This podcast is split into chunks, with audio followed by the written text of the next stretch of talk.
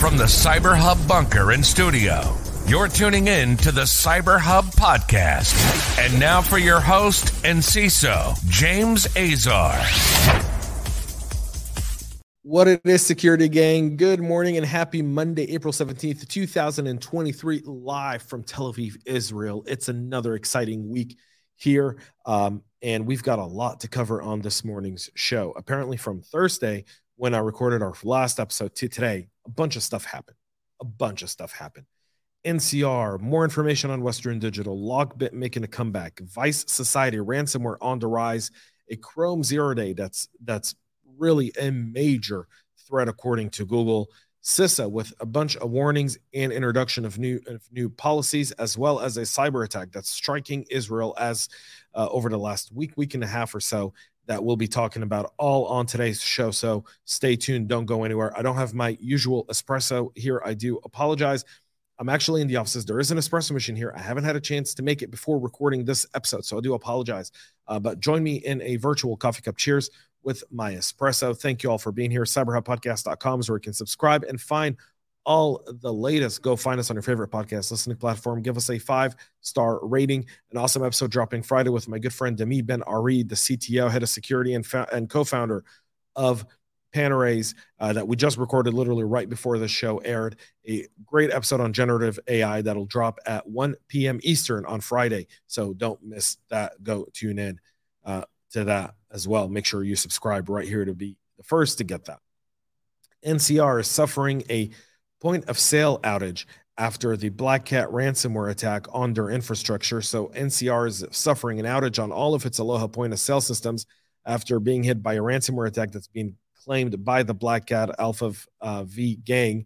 NCR, a software and technology fintech company that provides digital banking, point of sale systems, and payment processing solutions for many of businesses. After several days of silence, NCR has finally disclosed the outage was caused by a ransomware attack on data centers used to power their Aloha POS system. On April 13th, have confirmed the outage was the result of a ransomware incident. Upon discovering the development, they began contacting customers, engaging third-party cybersecurity experts, and launched an investigation. Law enforcement was also been notified by the Atlanta-based company. Other users are concerned about making payroll uh, on time for their employees, with different customers recommending that data be pulled manually from data files until the outage is over. There's a clear path to recovery, and they're executing it. They're working around the clock to restore to restore full service to their customers. In addition, they're providing dedicated assistance and workaround support to support their operation as they work towards full restoration this outage, obviously, in recovery does take some time, as we've seen with Dish Network, and now most recently, Western Digital. We'll be talking about them as well. While NCR hasn't shared any information, the Black Cat Group did say that Aloha Enterprise from NCR has is a victim of their ransomware, and uh, ransom demands are ranging anywhere between thirty-five thousand to ten million dollars. Now, with Western Digital finally confirming that the hackers there or criminals there, sorry, demand an eight figure ransom for the data behind the Western Digital breach. They stole about 10 terabyte of data from the Western Digital core. The uh, criminals claim to have control of the company's code signing certificate, company's executives' private numbers, their SAP back office data, and admin access to the company's Microsoft Azure cloud instance. Uh, according to TechCrunch, who spoke with the criminals in an attempt to verify their claims, the attackers provided screenshots and shared phone numbers and files of their proof of holding the data hostage. They're also uh, threatening to publish the stolen data if they don't receive payment, though it's unknown whether or not Western Digital will actually hand over the funds. The extortion attempt comes after the data breach earlier this month, which we've been reporting on here um, for the last three and a half weeks has caused a huge uh, uh, outage for a lot of their customers, taking their network out of commission for nearly 10 days. This is also a black cat type of attack, apparently. We'll see that there as well. A zero day hit the Google Chrome uh, uh, web browser. On Friday, Google joined the list of vendors dealing with zero day attacks, rolling out a major Chrome desktop update to fix a security defect that's already being exploited in the wild.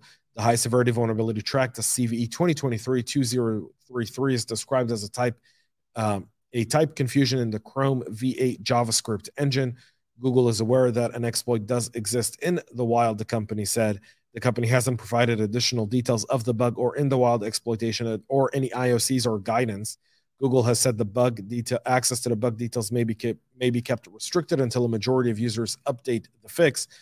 The patch that is being pushed to Chrome 112.0.5615.121 for Windows, Mac, and Linux will roll out via automatic uh, patching mechanism over the coming days and weeks. So we'll see that.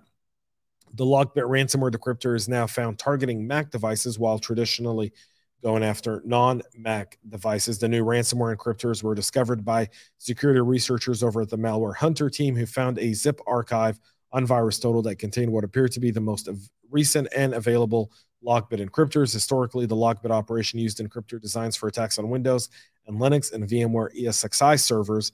However, as shown below, the archive also contained previously unknown encryptors for macOS, ARM, FreeBSD, MIPS, and SPARC SPU.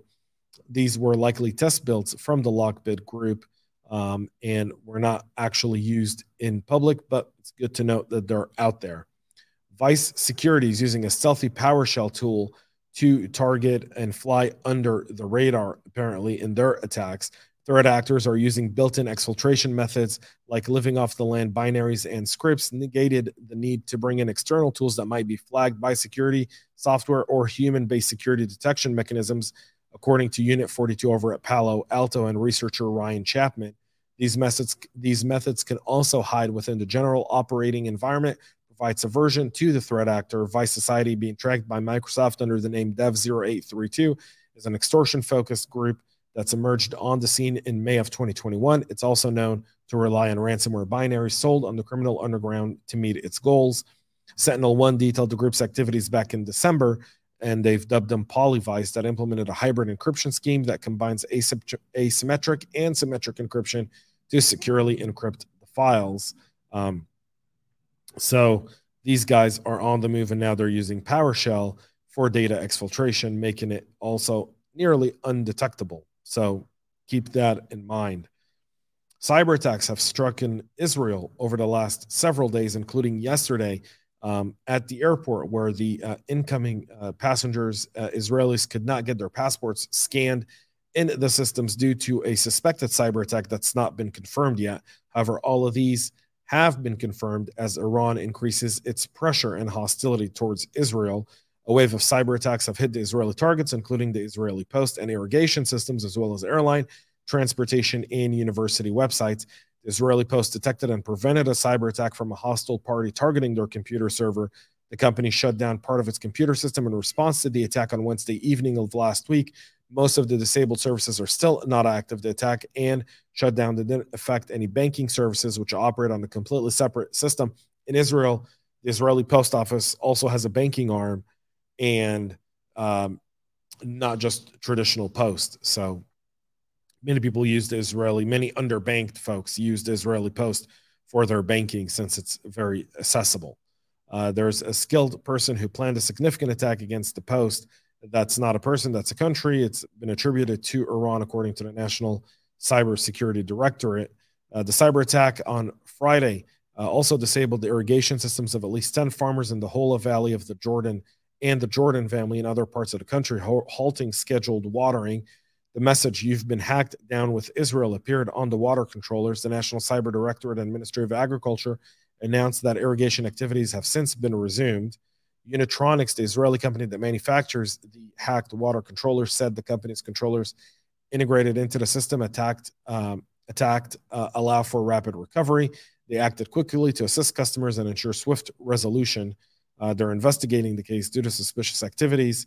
Um, these were all in response to the Iranian Jerusalem Day that happened on Friday, uh, April 14th. So it's not uh, hard to uh, identify that Iran was behind Op Israel, which also targeted Israeli Railway and a whole bunch of other websites as well. Back in two, since 2013, this has been a standard almost of sorts with two CISA uh, warnings here coming out. One is a warning, and another one is a new framework. This one is the framework where CISA has published a new set of principles for development of security by design and security by default for cybersecurity products. The pillar three of the National Cybersecurity Strategy, which was published last month, is titled Shape Market Forces, Drive Security and Resilience. Within the section the administration makes two points very clear. Firstly, security liability must be shifted away from the use of security products to the development of security products. And secondly, federal procurement power will be used to encourage the shift. Both points were reviewed in a speech given by CISA Director Jen Easterly at Carnegie Mellon days earlier. She noted that insecurity has become normalized, and now they've launched a set of principles that developers can employ to achieve these ends. Uh, the principles were developed in collaboration between CISA, NSA, FBI, foreign security agencies, including those from Australia, Canada, and the UK.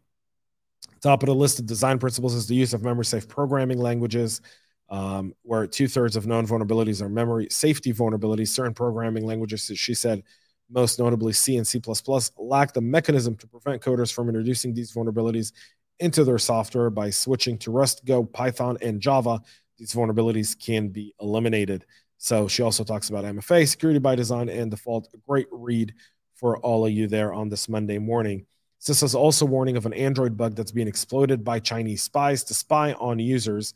The CISA warned today of a high severity Android vulnerability believed to have been exploited by Chinese e commerce app uh, Pinduoduo, Pinduoduo, Pinduoduo as a zero day to spy on its users. The Android framework security flaw CVE 2023-20963 allows attackers to escalate privileges on unpatched Android devices without requiring user interaction.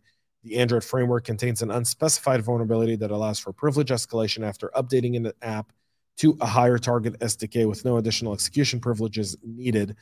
Google addressed the bug in security updates released in early March, saying there are indications that CVE 2023 20963 may be under limited and targeted exploitation the app was suspended by Google, and we reported back uh, last month about that. Now uh, we know a whole lot more information on it. So there's that. That's it for our show this morning. We'll be back with a whole lot more tomorrow as we continue our Israel Roadshow.